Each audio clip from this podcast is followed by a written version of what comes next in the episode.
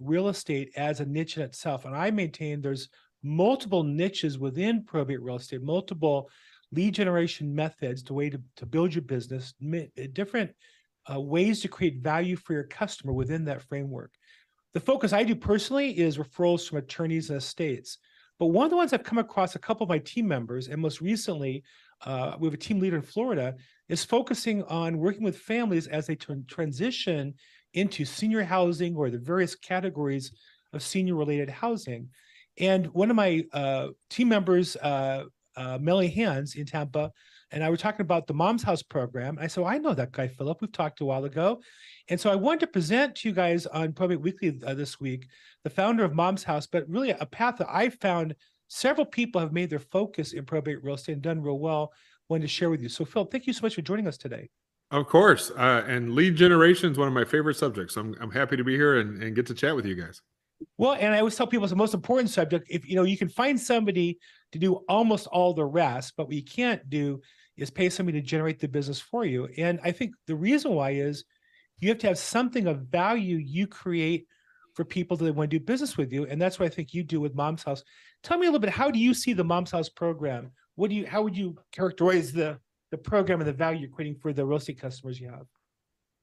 They're they're in a time when uh, I've heard it said that it was easier to bury my father than it was to put them in senior living.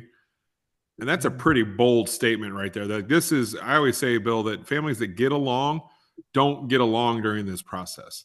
Mm, And the reason why is that the burden usually falls on one adult child that's usually the, the sister or the daughter. I call her daughter Judy, and she's usually the one in town, yet some of the other children live over 400 miles away. That's the average, is one of the kids at least lives at least 400 miles away. And when you find out that mom has to move into senior living, you know, as real estate people, aren't we looking for motivation? Isn't that, you know, motivation is basically everything. And so out of the gate, these people have all the motivation in the world. They only listen to three people.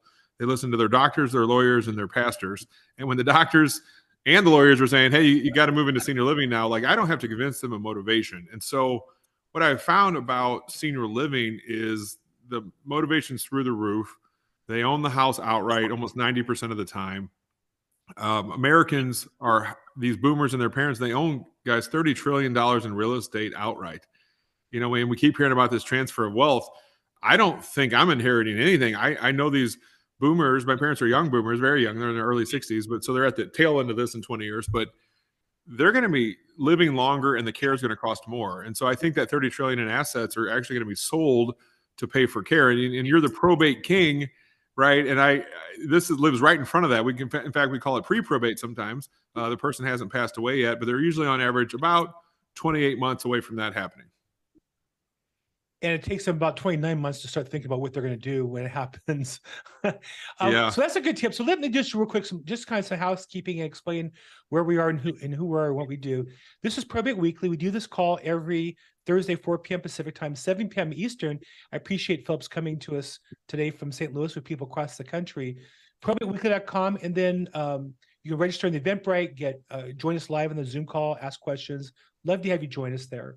And then you can continue the conversation on Facebook at Probate Weekly. We have over 3,300 members there. You can post referral requests, questions. Here we have a survey. What is your best lead generation method? And I found it interesting that despite the fact that companies really only push cold calling, that over a third are doing referral marketing of some sort. I think that's great. And then separately, I have an email masterclass program you might be interested in on how to uh, improve your email marketing as part of whoever you're marketing to. Um, finally, and then we'll talk a little bit about the program Mom House with Phillip today.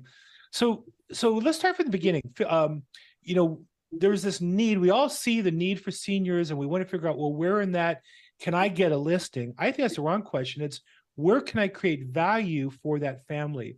So, where's Mom's House help me as a realtor possibly be more valuable to a family that's facing these kinds of decisions? That's a great question.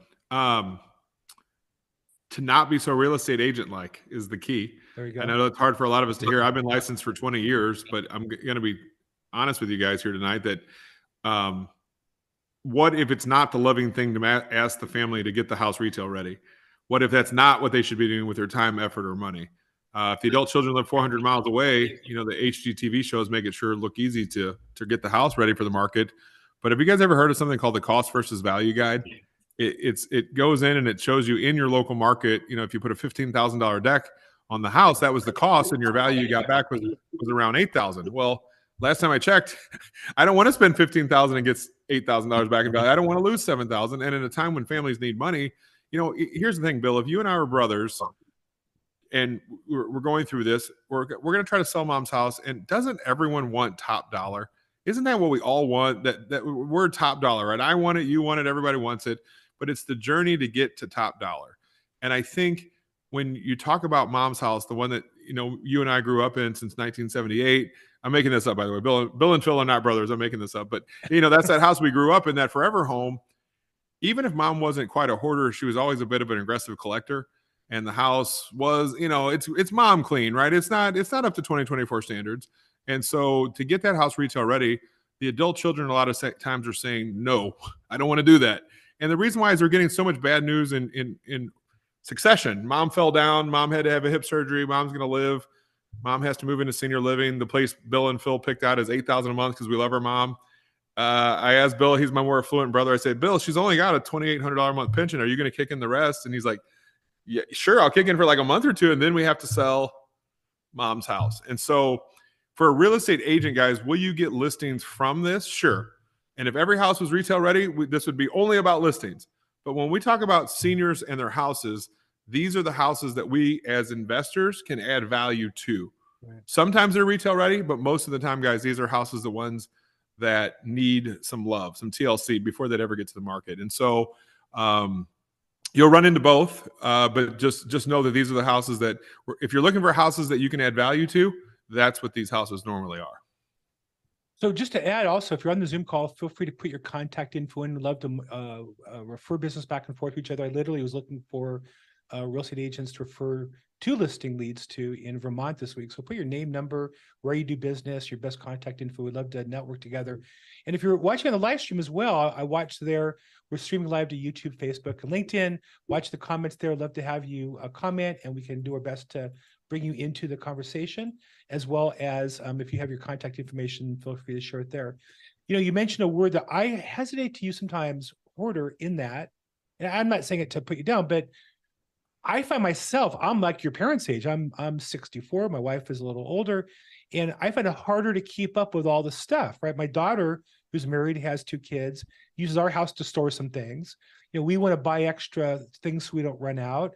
You have a medical situation, so we have an old walker that my wife doesn't use anymore, and a and a this and a that and all that kind of in a pile. You you hate to throw it away. You don't want to use it again. Next thing you know, uh, stuff you know, books you, they accumulate, clothes accumulate and next thing you know, it's it's not maybe a hoarder level, but there's just a bunch of junk that's not worth anything that needs attention. And yet it falls on the kids. What do they do with this stuff? Right? It's not such a simple process physically. It's not such a simple process emotionally. And so I think um, the key is your come from. Where do you, how do you approach this? Uh, and as a realtor, again, you're you just getting ready to list the house, or you're trying to be sensitive to the family needs, uh, family's needs along the way? So talk a little bit. I know you have your training pro- program changed to where um, you have on-demand program more as well, um, and uh, online. Everybody has since COVID. Talk about a little bit about what the program you have does to help prepare somebody to appreciate those situations and be more effective with a customer rather than just cold calling to get leads. How are we learning to be more effective in those areas? So what I do is I, I teach my students how to net work with the stakeholders in senior living that are actually having that difficult conversation with the families. Uh, in a time when Bill and Phil are scrambling for good advice, those people that were were getting the advice from when they refer to somebody, that referral is really strong. Um, they need more than just the house. The house sometimes I'm gonna say is the easy part because it's not, but their stuff is very, very overwhelming. You hit it on the head their identity is their stuff. Uh, they're going to go from a 2,000 square foot house down to a you know maybe 500 square foot room, and they have way way too much stuff. The estate sale never goes as planned. I can only give you St. Louis numbers, but they're pretty jarring when you hear them. the The average estate sale in St. Louis generates between three and five thousand dollars in revenue. That's how much all all of mom and dad stuff sells for, and the average cost to put the sale on is between three and five thousand dollars. Right. And so the family doesn't know they're going to break even until it's too late. And you know, the Beanie Baby collection that we thought was worth a million wasn't. The the piano you can't give away. The or the pool table you can't give away. And you know, it's just it's just a hard time. And I think you talked about this whole journey to senior living. If you knew mom only had 24 months left, would we spend three months cleaning the house out, three months rehabbing the house, and then one month to get it sold? The answer is absolutely not. We wouldn't do that. And I think families are starting to really value their time more. Uh, they're looking for other options. I think too, when you look at the market, you know, I've been in this business now 25 years. In 08, 9, and 10, when there was a downturn, and you know, today's not a, you know, we're in a weird time, right? We, we won't discuss that, but back then, the houses that sat were the ones that were dated. And you know, the Wall Street Journal just came out with an article like a month ago that said no one wants to buy your fixer upper, and it's because it's so hard to find contractors right now. And I think you know, in this time when these families need money, probably the last thing they want to do is now start a rehab project uh, or a Right. clean out project. And you know, the word hoarder, you're right, that's an aggressive word. I like to call it an aggressive collector. Mom wasn't quite a hoarder, she was a bit of an aggressive collector. Um, there's retail side of that, you know, they have just too much stuff. And I think it's almost made me a minimalist in my life. We have a rule in our house if you haven't touched it in 24 months, you probably don't need it. And so like that walker needs to go, right? And by the way, somebody needs that walker, Bill. So let's find somebody for that walker, you know? and there are organizations that are available to do that and and Yes. i think that that's because i'm in the business i'm aware of some of those organizations that appreciate a walker and i don't know the thing that holds the bag for the saline and I mean, we have all IV, kinds yeah. of medical stuff in our house that we're trying to get rid of Yeah. and uh and the books there are comp- there are places that will resell books for a buck a piece whatever but at least somebody's using it rather than throwing it away Yeah. and so we want to be sensitive to those things and and i think the family wants to know that mom's stuff was put to good use rather than thrown away, right? It's donated to her favorite church, donated to the thrift Yes. shop down the street that supports the church. Uh, Yep. At least be, be supportive of the process. Yeah, and it, and there's usually some resentment going on. Like my granddaughter didn't want my bedroom set. Well, it, that's even hard to give away the stuff sometimes. And so, and, and they say this is the first generation that's pushing back against the fine china because people my age we don't want to use fine china. We don't have a hutch. I don't even have a hutch. I don't want fine china. I'm not gonna. I can't put it in the dishwasher.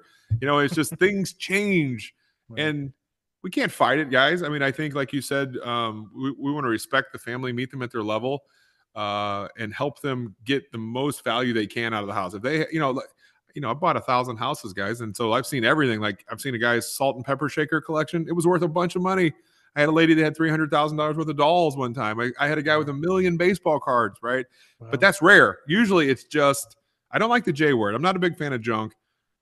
The, once the heirlooms leave, which by the way, guys, takes about five minutes for the heirlooms to leave. The guns, gold, jewelry, stamp collection, that's all gone in five minutes, right? That's Right. easy. But then everything else is just stuff.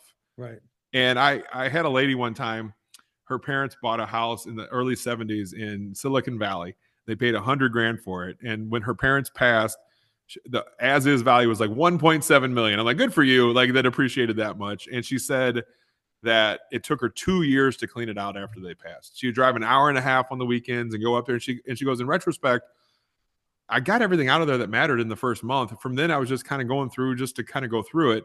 And it was that it's hard to separate from the stuff. But in the end, she goes, I wish I could have just picked the house up, turned it on its side, and dumped everything out. Because at, at some point you realize it's, you know, who it's most valuable to is the person that owns it or your own family. And it's just, it- you know, the stuff can be really hard. The better we get it at the stuff, everyone that's listening, the better we get at the stuff, the more houses we're going to buy.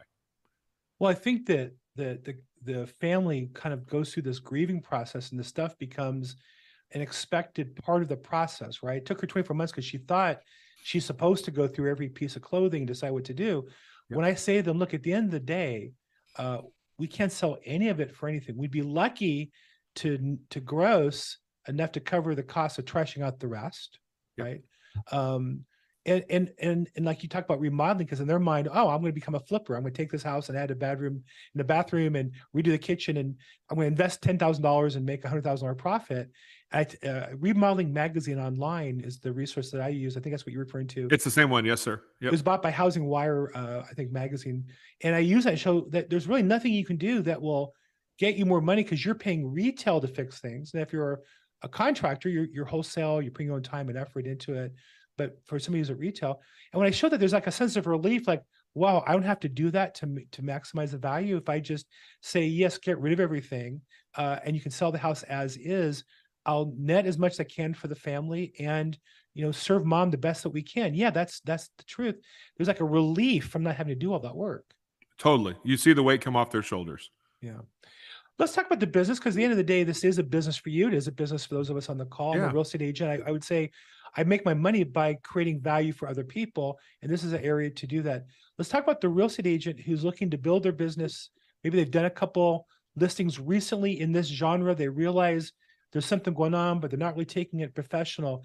Talk about taking this niche from, hey, I did a house for my neighbor and I met with the the sales rep at the senior housing center or the nurse at the uh, at the uh, memory care center from take it from that to actual looking at like a business how would a business look different than just merely stumbling over a couple deals To build a, a, meaningful relationship is the key. And it, you have to be known, liked, and trusted. It's really easy to be known and it's a little harder to be liked. And then we're shooting for the T word that, that I want to be trusted. And I always say in these relationships, guys, there's there's one night stands and there's 50 year marriages. I'm trying to build 50 year marriages with these people. And I'll give you a good example. If you're just getting in real estate, um, I'm sure a lot of you have said, I should network with wholesalers or I should network with other real estate agents to get business. And while I've gotten plenty of business from other agents and other wholesalers, what I've found is those relationships are quite fickle. Because why? They're in my business. They're in real estate. They're just like me. They're in real estate. And a good wholesaler is going to realize what I'm, you know, doing with the houses and then they'll do that themselves. And most real estate agents do I really think I'm the only investor they're bringing their deals to? Of course not. And so those relationships are usually one or two years. And what I found about senior living and what you guys will like, I always use the analogy of Bob. Bob's an executive director. He's been an executive director already for 15 years. 15 years from now, he's still going to be an executive director. And I'm a tool for Bob every single day because they they have three concerns at senior living. If you're Bob and you run one of these, he gets hired and fired off of something called census, which is just a word to say occupancy, and they get hired and fired for it. And so the three things they're concerned about is converting prospects into clients, reducing the, the discounts given, and extending the length of stay. And I knew right away I fixed the first and the third one. But if you really think about why someone would give you a discount, it's because usually the family doesn't have their money right yet, and they say, "Hey, let me give you a discount, and when you when you guys get that house sold in the future, we'll make up all the difference." Well, then I realized, oh my gosh, I actually fixed all three things that are senior living problems. And when you present yourself as a tool for senior living, now the Bob, you know, he brings me three deals a year. My average profit's close to twenty thousand. I make sixty grand a year from Bob, and and I don't do that one time, guys. I do that for the next ten years somebody do the math for me. How much is Bob's relationship worth to me? You know, we're, if we're having a business conversation in my training, I always say that 20 is plenty. And what do I mean by that? I can give you, show you who to contact, build a list of 100, but in the end, not everybody likes Phil. Not everybody's going to like Bill. That's What? okay. That's What? that's it's just fine. There's I'm not I'm not everybody's slice of whatever, right? And so, but 20, if I just have 20 relationships that bring me one, two, three deals a year, guys, you can do the math pretty quickly how you can build a business that comes directly to you and there's other than your time there's not a cost associated with it. And i think all of us guys if, we're looking for listings we're looking for sellers you know you can get on the direct response train and then you can never turn it off. Once you start direct mail the key to it is never turning it off. And if you're spending five grand you need to get to 10 if you're spending 10 you need to get to 15 with this it's completely different. My business comes to me because i have relationships in senior living with people that are having conversations with families daughter judy in a time when they've done this it's the flashpoint. Guys, think about the direct mail you send. Have you ever sent direct mail to somebody, a list over 65, have lived there 20 years and have equity? It's like, why do we send to that list? It's because you're waiting for them to do the thing that we're talking about right now, which is them saying, Hey, it's time for me to sell. Your your whole life will change when you only work with people that want your service at that time. Right. Doing business with people who want to work with you Correct. i think that and, at or times the- warmly referred to you. When you're warmly referred to someone, boy, half the battle's done. You know, you're good to go. Right. So um, let's talk a little bit about the idea of uh, you said um, avoiding the discounts. I would think part of that is being able to perform your job quickly, efficiently, but give them trust up front. Like if if the family is thinking they need to spend a year or two sorting through all the all the stuff, and then they're going to rehab the house, and at the end of that, sell the house. Uh, that's going to put them off a while. Versus if I if I can show them not not sell them because it works for me, but because it serves them. The best way is we'll, we'll sell it as is. We'll get top dollar net net for you based on that condition that's in. We'll deal with the material in the house as efficiently, professionally, sensitively as we can. But guess what? We can have this deal done in 30, 60 days or so based on our track record. They can then speak to that senior living facility with conviction. We know where a house is, we know what's going to happen with it and move quickly. So is that kind of part of the process is learning those skills and then being able to communicate them effectively? One thousand percent. The senior living has its own language, um, and I'll take it even a step further about the analogy that you just gave. Um, they they won't let your mom move in until you prove to her. It's called discovery, which is a nice way to say does does mom have money or not? But they always have nice words for things. They can do this discovery process, and basically they're figuring out if mom has any money, and if she has a low pension, and in this house, the industry has been content with saying go find a real estate agent and go figure that out. Well, what they really done is they've punted that person good three, six, nine months down the road, Right. and with us we can get it done in a few weeks, just like you said. And so if they don't have the money, and by the way, this is what I want to point out only about 5% of Americans have enough in their checking or enough assets to pay the average six grand a month. 95% have to usually sell an asset, namely mom's house. That's what they have. That's where their equity is sitting. And so the sale, the house sale process helps senior living to be more profitable with the clients they already have. It helps daughter Judy and the senior to do the thing. They don't want to rehab it, guys. By the way, if they want to rehab this house, I'm never going to get that lead, right? They always tell me they might rehab it. Let's write that down. That's pretty good advice. But they're just getting to know me, right? They're like, yeah, we might rehab this house. Yeah, really, they're not going to. Um, they want to know, and you said it before, like with the cost versus value. My job is to not sell them anything ever. I sit on the same side of the table with them. We go over all the options. I talk about two net numbers the journey to I don't know why that's doing that. I don't know, the journey to see the the the retail sale, what they might net, the time frames versus my offer. And when you have a logical conversation about what the net's going to be, and the numbers are very similar, no one picks the hard route, Bill. They don't No, go, uh, let me let me risk it and wait six months, eight months. No, of course not. If the numbers are similar, they're like cool. And and even better, when you give them tools like cost versus value, they're going to call their brother up that lives across the country and be like, I don't think we should rehab this house at all. like, what this guy can do this rehab for way less than we can. And by the time we pay all this money, we'll net the same. And now they've, now they've, I've empowered them to make a decision for them. And a lot of times that includes selling me the house. you know, two, three years ago, there were a couple probate companies really focused on rehabbing the house, lending money to the state to rehab the house.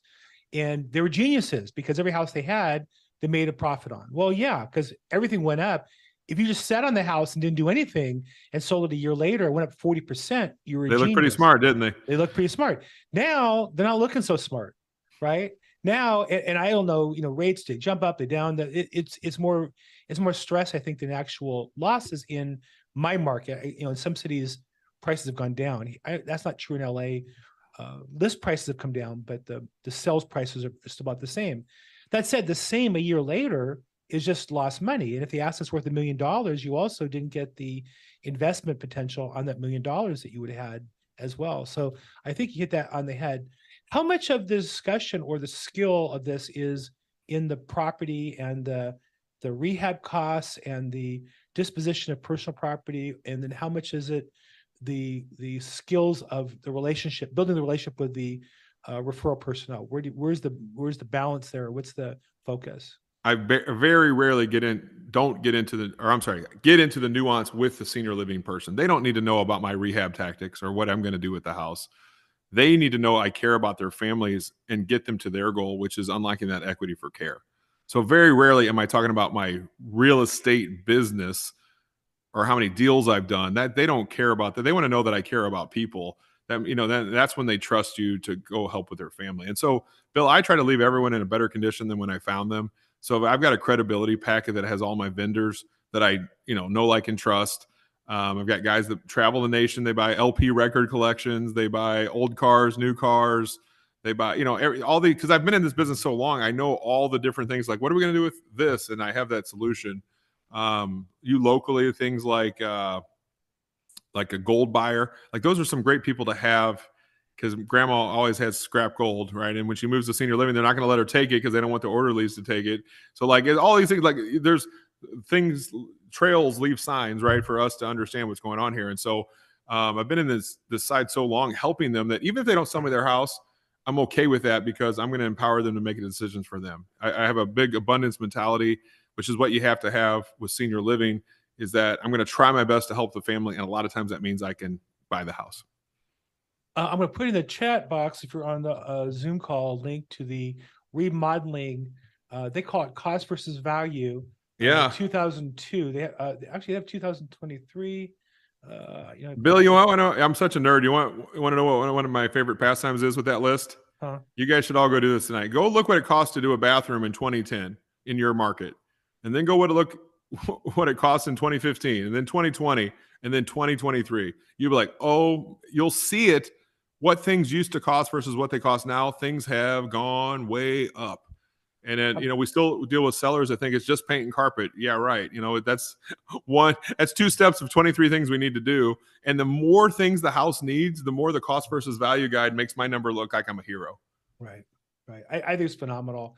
Um, so I, I've used this regularly with customers, and again, the key is I don't tell them they're wrong for wanting to Ever. remodel. Yep. I'm their advisor. Like, here's a great resource for you to check. Let's compare and see what it's going to cost you and what you're going to get for it. Oh wow, it's going to cost you fifteen thousand, but you only get ten thousand more. Does that work for you? I'm on their side, showing them this, not arguing with them. We never want to argue with a prospect. Ever. No, no them. need to argue. There's not a reason to. And, and I love that it's not Phil and Bill's list. It's this company that's been doing it for 23 years. And I even like to have a little fun with it. I say, look at this, a new garage door. You know, that one's falling off the hinges. This new garage door, uh, we get 92% of our money back. We only lose 8%. And I'm always like, they're always like, oh, that's still not good. I'm like, I know. that's the point. Is like, Right. Right. do you really want to go down this journey? And by the way, they don't want to rehab it, guys. The families don't want to rehab it.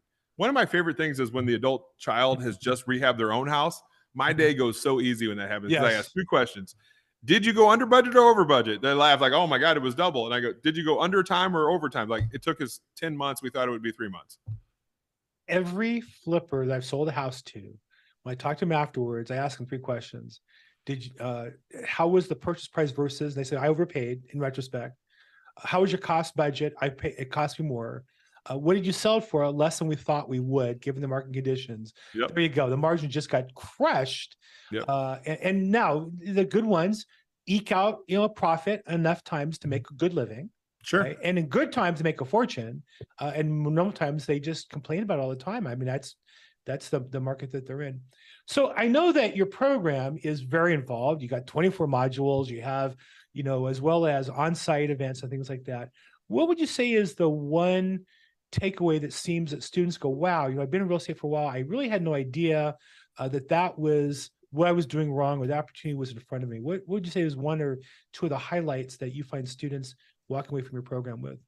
When I showed up in 2011, when I discovered this, I put my foot in my mouth without even knowing I was doing it because I was walking in saying, I'm an investor and I'm a real estate agent. And what I've learned is when you show up as an investor, all that, that I word, what, what, who does that word serve? I'm an investor. Who does it? it it's very a self serving word. It says, I have money. Is that what that means? I'm an investor. What does that mean? Well, all the, all the senior living here is done dun dun That's all they hear is shark. Right? That's all they hear. So you've just you put you just stab yourself. You have no idea. And I would say we're to a point. We won't have to talk about things like the lawsuit this week, but I'm we're to a point, guys, where when was the last time you met a real estate agent and you're like, tell me more? Mm, it's been a good 30 years before, since we've ever done that as a society. And I think the point is real estate agents is how they fixed this problem for the past 30 years. And it's not serving senior living the way they want it to be. Senior living, guys, is like a car dealership. It's a $300 billion industry. It's a car dealership that doesn't buy the trade in. So, Bill, what would happen if car dealers stopped buying the trade in today? They'd What would happen to the industry? cars. Well, they'd still sell new cars, but it would slow the entire process down, right? Completely. And Right. so, Mom's House is the home trading guarantee for senior living. But I want that to be you guys that are listening, right? It's hyper local. Bill, you know your streets of Los Angeles. I know my streets of St. Louis. I need people nationwide. Um, we're lead aggregating at a national level now to to crazy. We, we have leads coming in all over the nation of daughter Judy looking in real time to to move into senior living. And so my certification that I have is very extensive. Um, it's designed to teach you how to become a senior transition specialist, which is much. By the way, the byproduct of all this is getting to buy the house, but how you get there is quite different. How you how you talk, how the language of, um, even like the word like facility. Uh, we use the word community, not the word facility. Uh, just That's because what they're trying to build, right? They, the, the, the, the community is trying to build a sense of community. They every day are working. How Yep. do we make everybody feel like they're in a community? And Yep. you call it a facility, you're like sticking a needle in their eye, right? it feels like very prison like or something uh, clinical right and so this is my mom this is where she's going to live the and by the way the whole senior living is changing in the fact that they're really nice like I, as a 45 year old man i hope i get to make it there one day they're really nice places and people their cognitive ability their happiness go up it, it's a mm-hmm. weird industry where once they move mom in they almost always have an uptick in their life because Yes. they're usually lonely and they needed the help. The whole reason why they had to move in the first place. But nobody wants to move. But then once they move, they're like, I wish I would have done this sooner.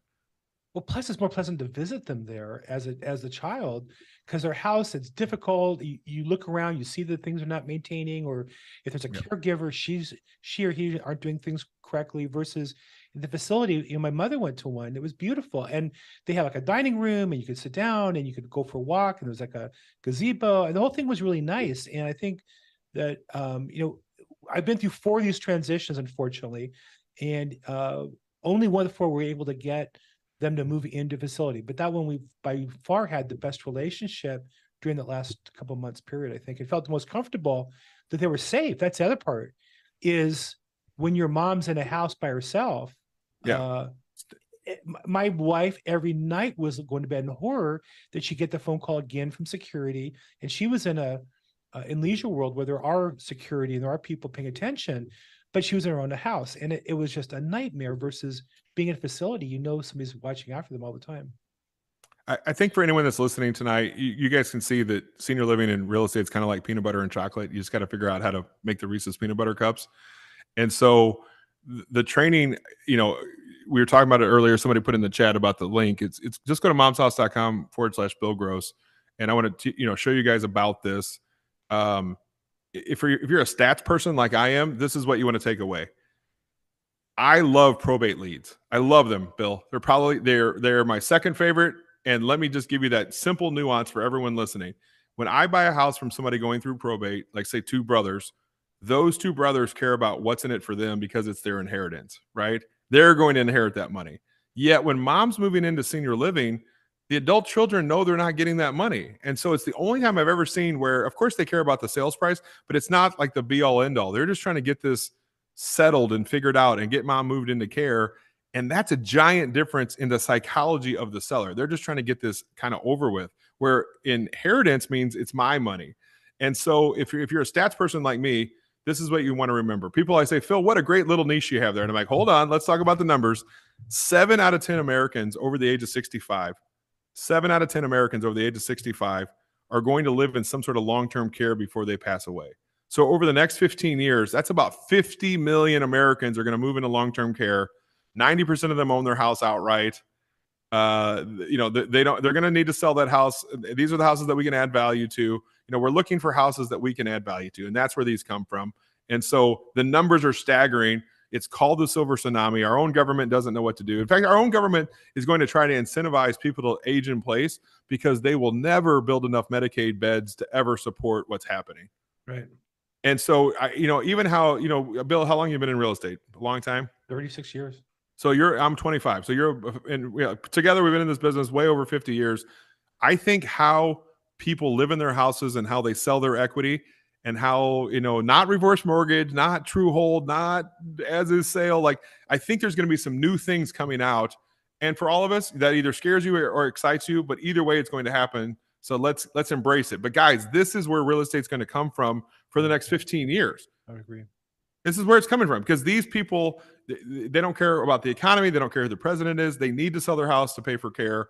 This is not like trying to move up or down. Like th- this is like a life thing where um, no matter what the economy is doing, they're going to need to sell. And and I would even say what I do is kind of pandemic proof because even through through the pandemic, they were still needing to sell their house. This didn't like stop. They still needed to sell their house, and so that kind of is exciting. That um, especially in a time when I think everyone's looking for more listings, they're looking for more people to buy, buy houses from.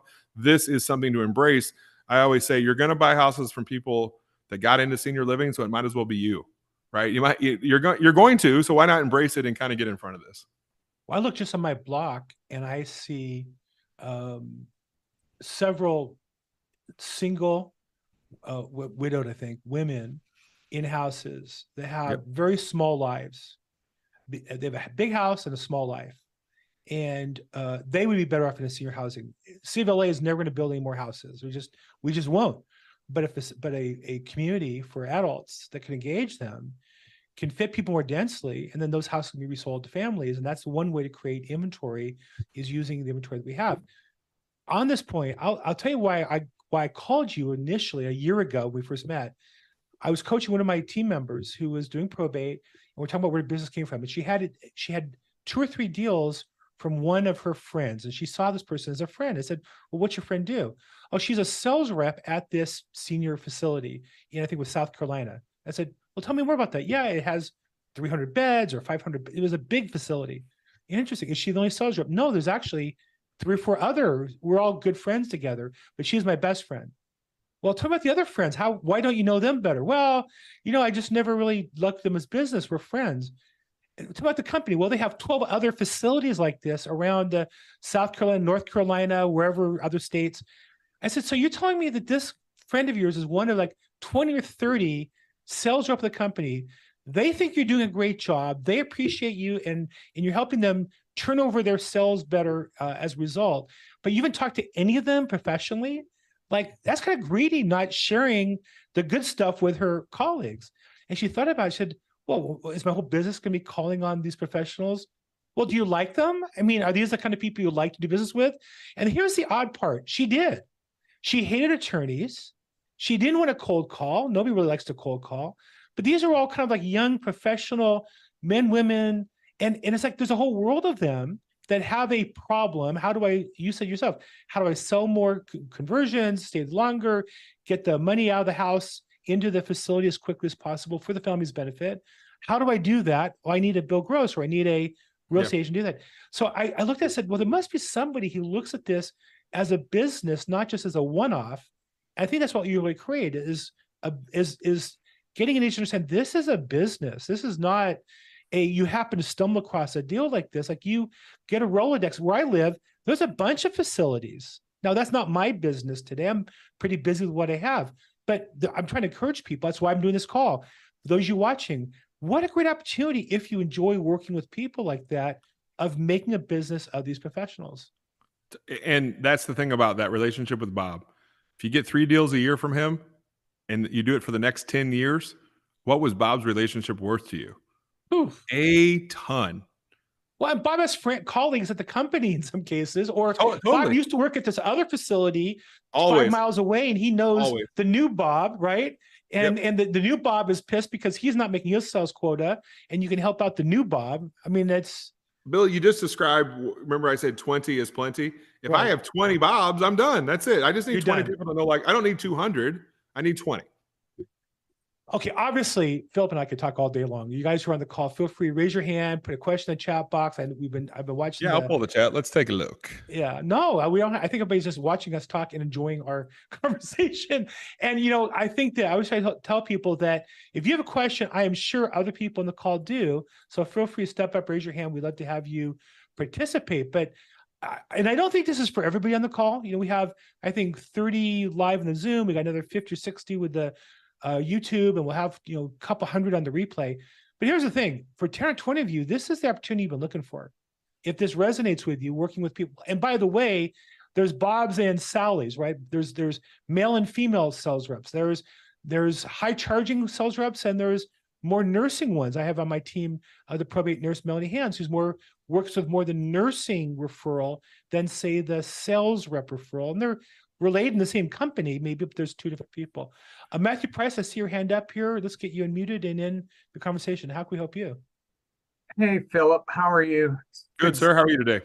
I'm doing peachy. Uh, one of the things that I do here in North Carolina is I also do probate, but one of the biggest challenges that I have is trying to get ahead of the estate attorneys who are literally taking the families to the courthouse and then locking everybody out. Is there a way that we can get in front of those attorneys before they basically take that entire business for themselves? Because basically You're- what they're doing is they're selling the house and everything else for pennies on the dollar when we know that we can add value to the estate by, you know, sometimes 30 fold. Yeah, I get to them 28 months before the attorney does. You're talking about probate, are you not? Yeah, probate and uh, I'm in front of I'm in front of that by three years. So yeah, I'm in, I'm ahead of that. okay. So If mom's still actually, alive. being Mom's moved still to alive. Yeah, facility. mom's not. Your dad's usually gone, but mom's still alive, and so th- it's that final. I'm buying. pe- I get to buy people's forever homes for a living. They're unlocking that equity so they can move into care. okay. So you're actually asking for the date before before you actually get there. I I am buying their house so they can pay for care. So the- Oh, you know, because of course they have a pension, but it's usually not enough to pay because we always pick. We're Americans. We pick out the most expensive thing because we think there's a saying in senior living like the the chandelier doesn't answer your mother's call button, and what it means is just because it looks like a ski lodge doesn't mean it's better care, right? And so, but we put them there because that's what we do. And how do we pay for that? We usually have to sell an asset like the house. And so I'm I'm there in front of that. Um, the attorneys themselves locking people out pennies on the dollar. That sounds like a whole other conversation we can have. Uh, you got here forever. Yeah, but that, that's not what I, I'm in front of that. You know, this is what we call pre-probate. This is before it by usually 24 to 36 months. And I think the thing that strikes me about this is um, we often see the post, the missed opportunity. That's who I deal with, right? They didn't answer these questions. Somehow they got into care. They somehow they paid for it without selling the house. But now mom has been in the house in that care for two years. The house is run down or squatted on or damaged or rummaged through. And then she Definitely. passes and there's Yeah. other things to deal with and they put off a little bit more. And so I'm getting to the house four or five years later. It's a mess. Now I'll deal with those houses, don't get me wrong, but there are people who should be catching those people long before that when they think about it. And by the way, Matthew, to add to this, not only is it 28 months before probate, ideally we should be telling them, hey, let's avoid probate with an estate plan. Let's put the property in a trust so that when the time comes, we can Yeah. easily transfer it. We don't need to go to probate or just sell the house now. Either one's fine. But what we Yeah. don't want to do is have them procrastinate everything and go into probate. I, I bring deals to attorneys, right? And they bring me deals because I'm living in front of that, that Right. time frame. Some I want to sell the house. Maybe they have stocks and bonds and don't want to Yeah. sell the house, keep the family home. There's a son there, a daughter there, Yeah. but put the house in a trust so you don't have to go to probate two years later. A- And a lot of financial planners, they want to talk to daughter Judy right there in that moment, the 65 year old daughter helping the 85 year old mother, because for all the estate planning that mom didn't do and all the trouble that daughter Judy's going through, all they're thinking about is their 20 or 45 year old daughter going, I don't want to do this, what mom did to me by not being prepared to my kids. So they usually get real serious about their own end of life care when they're going through this with their parents. plus medical decisions can be planned ahead of time plus medicare uh, uh, i'm sorry medical or medicaid avoidance that's a strategy in certain states that's changing a little bit People don't know, Bill. I love that you said that. The word Medicare and Medicaid are quite different words. And we all think those two things are going to pay for our long term care. And the answer is not even close. No I've got one of those now where Yeah. they got to sell the house in order to pay it back. And, and you know what? Those are the easiest p- houses to purchase because they're not getting the asset. They mom already got her, her spend on it, right? And so that's usually a pretty easy house to buy. thanks matthew always great to see you Thank you. Um, okay, I know Winston, you had a question about approaching. I don't know if you want to, there's a conversation, you want to jump in and, and ask a few questions. Winston's a regular and a good friend here in the local Orange County area. What's going on, Winston? Hey, Bill, thank you. Bill, just a question. How do you approach the directors of these community facilities here so that they know you are a trusted resource for their future residents? I'm trying to figure out how you bridge that gap. That is definitely what I teach, and it's done by not walking in the front door and putting your hand out and saying, "Hey, I'm Winston." Uh, that's how I tried it back in 2011. Um, remember how Bill was saying these these communities are everywhere? They're like hiding in plain sight. Uh, I always call it red car syndrome, right? You're going to see a red car on your drive home tonight because we said red car, red car, red. Senior living is everywhere. There is just as much networking going on in senior living as there is in these real estate REIA groups that we have. And so I mm-hmm. go to where they're networking already and I do it as a senior transition specialist, not as an investor and not as a real estate agent because of the mm-hmm. two reasons. Like they already know real estate agents, they already have they, they already they don't want to work with investors, but a senior transition specialist is something different. And so uh, through scripting, through positioning, uh, I always think about what did they think who did they think Winston was when they walked away from you? If you're at a networking event and you meet an executive director, what box everybody judges. We all do. We're all guilty. They put you in a box. They say, I think Winston's a and how they answer that about you is everything If they put you in a box of investor, you're probably not going to get that next meeting. If you're if they put you in the box of I think Winston fixes a problem I have every single day, you've just probably going to get that one on one, and now you're going to start getting that chance to go out and buy the house. And once you start buying the house, and they realize, oh man, that really helped my client. That Winston's a giver. He really helped my client. Now they have all the cash they need to pay for my care. Now you're a tool for them, and that's when you build that lifelong Bob relationship that you can have for the next 10, 15 years. Now you just gave a five star networking tip and you ran through it pretty quick. So I'm going to repeat it. Go ahead. Right. We all go to networking events somewhere along the line, right? I, I host one tomorrow. If you're a realtor in the Diamond Bar area, tomorrow nine o'clock at the Diamond Bar Holiday Inn, we have a agents helping agents program. We all network together, and I always say, "Well, what do you do?" And you go around the room. There's always we always see real estate agents say, "Well, I'm a real estate agent with Keller Williams or Century 21 or EXP, and I specialize in first-time buyers, senior buyers, investment properties, hotels, condos, houses, bridges." you know, stadiums, and you go, what the hell does that person do? There's no way they do any of that. There's it's Yeah. impossible, right? Yep. But when you're when I introduce myself as a probate expert, all of a sudden people who know that word are, are locked on to me. I'm the only one in the room that says that they're locked on. If you go in and you're a senior transition specialist, you're the only one who's going to say that. Yes, you get paid selling real estate. You also get paid buying and flipping houses. You also get paid with some other affiliate ways you can make money in this. But to the customer, you solve the problem because you are, and they're going to remember what you are, a senior transition specialist. And that's the key at networking is have some niche that you leave people with that gets them involved. Yeah, and Winston, in my training, I'm going to teach you how to have their language about what they care about. Every everybody cares about what's in it for them, right? And if I can have a senior living conversation with them, they are like, yeah, yeah, that is a problem that I have every day. And now they realize that you're, you know, you know more. You're, you know, I'm in senior living, but my byproduct of that is getting to buy real estate. But I started off as a real estate guy, right? I've been doing this for 20 years. But my byproduct of getting into senior living is I get to have that intelligent conversation that I know. I love to ask questions I already know the answer to. You know, I I, love saying things like I have found. This is good. This is my favorite line. I have found that families are shocked when they get the pricing. Their heads like, oh, only every time. I have found that you know a lot of times the adult children um, aren't getting along during this whole process. Oh yeah, and I have found a lot of times they live out of state. Yeah, all the time. And I have found that sometimes when they're trying to figure out how they're going to pay for care, the mom, you know, she wasn't quite a hoarder. She was a bit of, of an aggressive collector. They always get a chuckle out of that, right? Like there's this whole language of going, their, I, their head is just going, yeah, yeah, yeah. And at some point, I'm going to say, and are you working with anyone that's going through that right now? On my first visit, Winston, that was, I just gave you a million dollar line right there, like because I said, you know, what box did they put me in? They're going to walk away and go, man, I think Phil, I got to call him about Fred. Fred's been trying to get that household. And if Fred ever got that household, I think he'd move into my community, right? Like they put me in a box of I'm a tool for what their business is, not I think he's trying to get a. I don't think I, I, you know, they already know real estate agents, guys. That's not new, and that's the, the things we say. Does it attract or repel? And I like what Bill said about probate. Oh, what's that? I'm leaning in. I'm going. to What is a probate? Oh, what's what's a senior transition special? What does that mean? The words we use is either a doorstop or a or a stop, hard stop. And I think in this world right now where um, we want to stand out, how do we stand out? And I'm gonna tell you right now, it's not by trying to give your business card to everybody at the networking event and think No. that's networking, right? It's by building relationships. Winston, thanks so much, man. Nice seeing you as always. Thank you. Of course. I'm seeing Winston is you don't get his wife instead of him. You get his wife instead of him. You get the upgrade today. We got That's a good name, Winston Cummington. That sounds like a guy with a trust fund right there. That's a big name. Winston Cummington. I like that name. It, it's Winston Raleigh Covington the third, but Winston. That's what. I see. I figured I, I figured it was more grandiose than that. I could tell. That's fine. Uh, Audra, I see your hand up. Let's bring you in the conversation. I don't think we've met before, though, have we? Audra, hi, how are you today? Oops, she's muted. Let's keep She's on mute. Let's get her. There, go ahead. Hello, everybody. Hi. Can you hear me? Yeah. Can.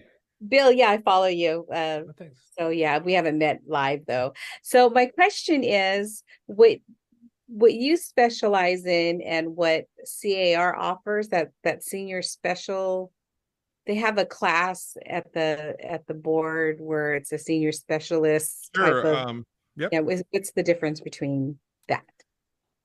We have this rule in my house. It's called tooting your own horn. So forgive me when I give you this answer. Okay. But I've been told that that is like preschool and ours is the mastery master's degree. Okay. So I'm not knocking that. You go No, ahead no. and get those three letters behind your name. The problem is nobody knows what those letters mean. So you can then you have to tell them what it means. So if Uh-huh. you're an agent, go get that stuff. It doesn't. What's it? Hundred bucks a year? Go get that stuff. Um, not going to ever knock it because I think it's a positive.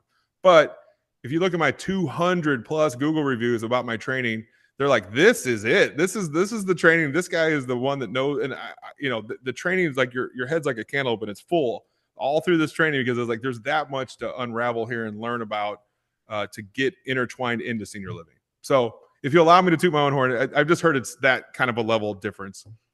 Okay, no, that's great. Thank What I would say is generally not to knock the CAR programs at California Association of Realtor. I know in probate, for example, Paul Horn does that's a great certification. It's primarily teaching you the forms and how to Mhm. stay in compliance and follow the law. Really, Phillip, there he's not going to teach that at all because he doesn't have California Association of Realtor forms. He's not a, he's not practicing as a real estate agent for us or training you that. And so I think they both would be complementary if you're going to be in this field. I'd recommend you get Agreed. both. He's going to teach you how to get the business. That's the difference. And the, the certification is really about compliance and following the laws and uh, not getting sued and also not putting your customers in difficult uh, difficulty as well. But it's not going to help you get the deals. That's the key. Right, because I'm here in San Fernando Valley, which is uh, about the suburbs of Hollywood, and there's a lot of facilities being built right now, a ton. Unbelievable. It's Unbelievable how many there are. And Yeah, to get you excited, guys, all those cranes in the air, if you look at the charts, they're here, but the people that need it is like way up here. So even Yeah. with all that construction, that gap is still very, very large. Like there's this is this is and that's the thing. Just because I've been doing this since 2011 doesn't mean you're behind. This year right now is the first year of the oldest boomers. So for the next 15, 20 years, this is going to continue to grow. And there's the You I- waiting list too, so Yeah, yeah. huge, yeah. Thanks. So I just point. Of course. I- Good to meet I- you. I, so I just put, I got called cold call one time by a, by a company. And it was kind of a, it was kind of a dishonest approach where, oh, referred to you by this facility. I said, well, that's interesting. Who referred you to me? Well, we don't know, but, and they're really pitching me to join some sort of a networking, you know, advertising program.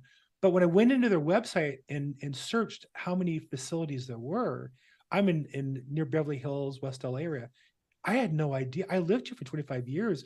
I had no idea. Literally, I could make a living if I just took that whole roster and called the the the relevant pe- person whose job it is to fill those beds. There's more than enough within a five with a walking distance that I would ever have to call on one ever again. Yeah. Uh, And I teach you about the relevancy of those people, Bill. There's different job titles in there. There's somebody that called a move-in coordinator. I met one one time. She's been doing this 16 years, and she said, "Where have you been all my life? I've been doing it this other way." And so we live in a world where people people still think you have to retail list your house to sell it. And so, guys, things things are the world's changing, and so you could build your whole business around this, Bill. And I and I like what you said about the hundreds of communities that are all around you. I've been doing this in St. Louis now for over 12 years. I'm probably friendly with 10 communities. There's 300 communities in St. Louis. I've not even scratched the surface in my own town, amazing. and I'm the guy who started this whole thing, right? So just know that there's let's have an abundance mentality because there's that much pie out there. It's like saying you want to be the only real estate agent in Los Angeles. I mean, that's just you know, Crazy. it's that big. crazy talk. Uh, Eric asks, what's the cost of the 20 is plenty course? I'm not sure what that, oh, uh, what you're, so he's asking what the cost of the course is. So I'll put the link in. Yeah. Uh, so what's the cost of getting the certification and the training?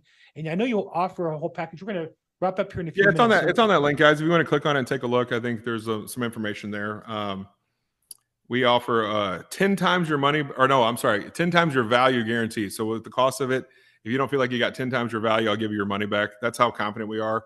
Um, there it is, 997. If you don't feel like you got 10 grand worth of value out of this, I'll give you your 997 back. So that's how confident we are with this, about this whole program. And, and for the rest of you, if you're not going to move forward on it at this time, definitely think about this as a concept to work on, get started in it.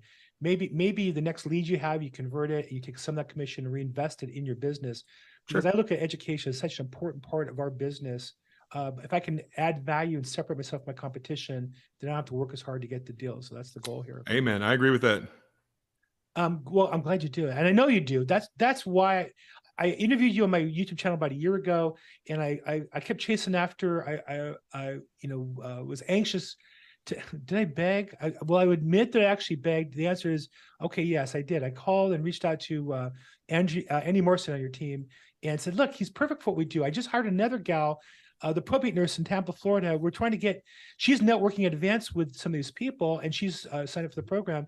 I said we need to to talk and, and expose this to other people on our team. So I really appreciate you taking time with us, Phillip. I know you're Of course. busy, and it's also uh, is it six o'clock, seven o'clock in St. Louis? It's seven o'clock. So Yep, I, here. I, I appreciate you taking on so late uh, after hours on behalf of everybody on the call. Thanks for what you do.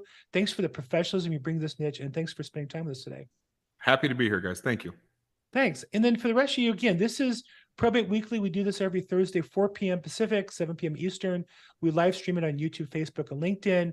Uh, would love to have you register at Probate Weekly. Come on live, ask questions, and participate. Um, let's see. Uh, what do you offer back to services that give referral, referral fee perks? Um, so Naveen asked the question, what do you offer back to facilities that give you the referral, referral fee, or perks? I love it. I love Wait, it. You want me to give you the answer? I think I, I want to. Can I answer and you tell me if I'm right? Yeah, you go ahead. It's the same thing that I give attorneys refer me customers. I'm so damn good, they should pay me. I'm not going to charge them any extra. That's a perfect way to say it. Um, we have the uh, terminology is the crock pot and the vase, and the crock pot is a very would ask that question, right? But the vase is more. We, we don't have time to go into all what that means. I don't need to pay them anything. I'm making them more profitable with the clients they already have. I'm I'm Right. fixing all three problems that they have. I'm converting prospects into clients. I'm reducing the discounts given because if they have their money right, they don't need to get a discount, and I'm extending the length of stay. So I there's no money. There's no money to exchange, guys. There- our value prop is not. We don't need to. Like you said, we could charge, but we don't. And extending the length of the stay is because you get them in there a little bit sooner, Months, they- months sooner. and that's a longer stay. Got it. That's fantastic. Okay, there you go. And that's the goal of all this. Again, I think if your focus is that you create so much value for your prospect, you don't have to give them any kind of discount. If No. you don't, if you're just another realtor, you're gonna spend your whole career cutting your commission and giving people something of value that you shouldn't have to. And I think that's the whole That's point of this program. So, okay, good. Phillip, that we pulled you back. Just we let you go. We It was a good question. I, I appreciate the question. I love that my value prop's so good. We don't pay, you know. In fact, hu- humanities have said, "Do we pay you to do this?" And I'm like, "No, I come out for free." And so it's a it's fun when you have a service that you're not selling that makes them better at their job. They they like everybody likes to talk about real estate.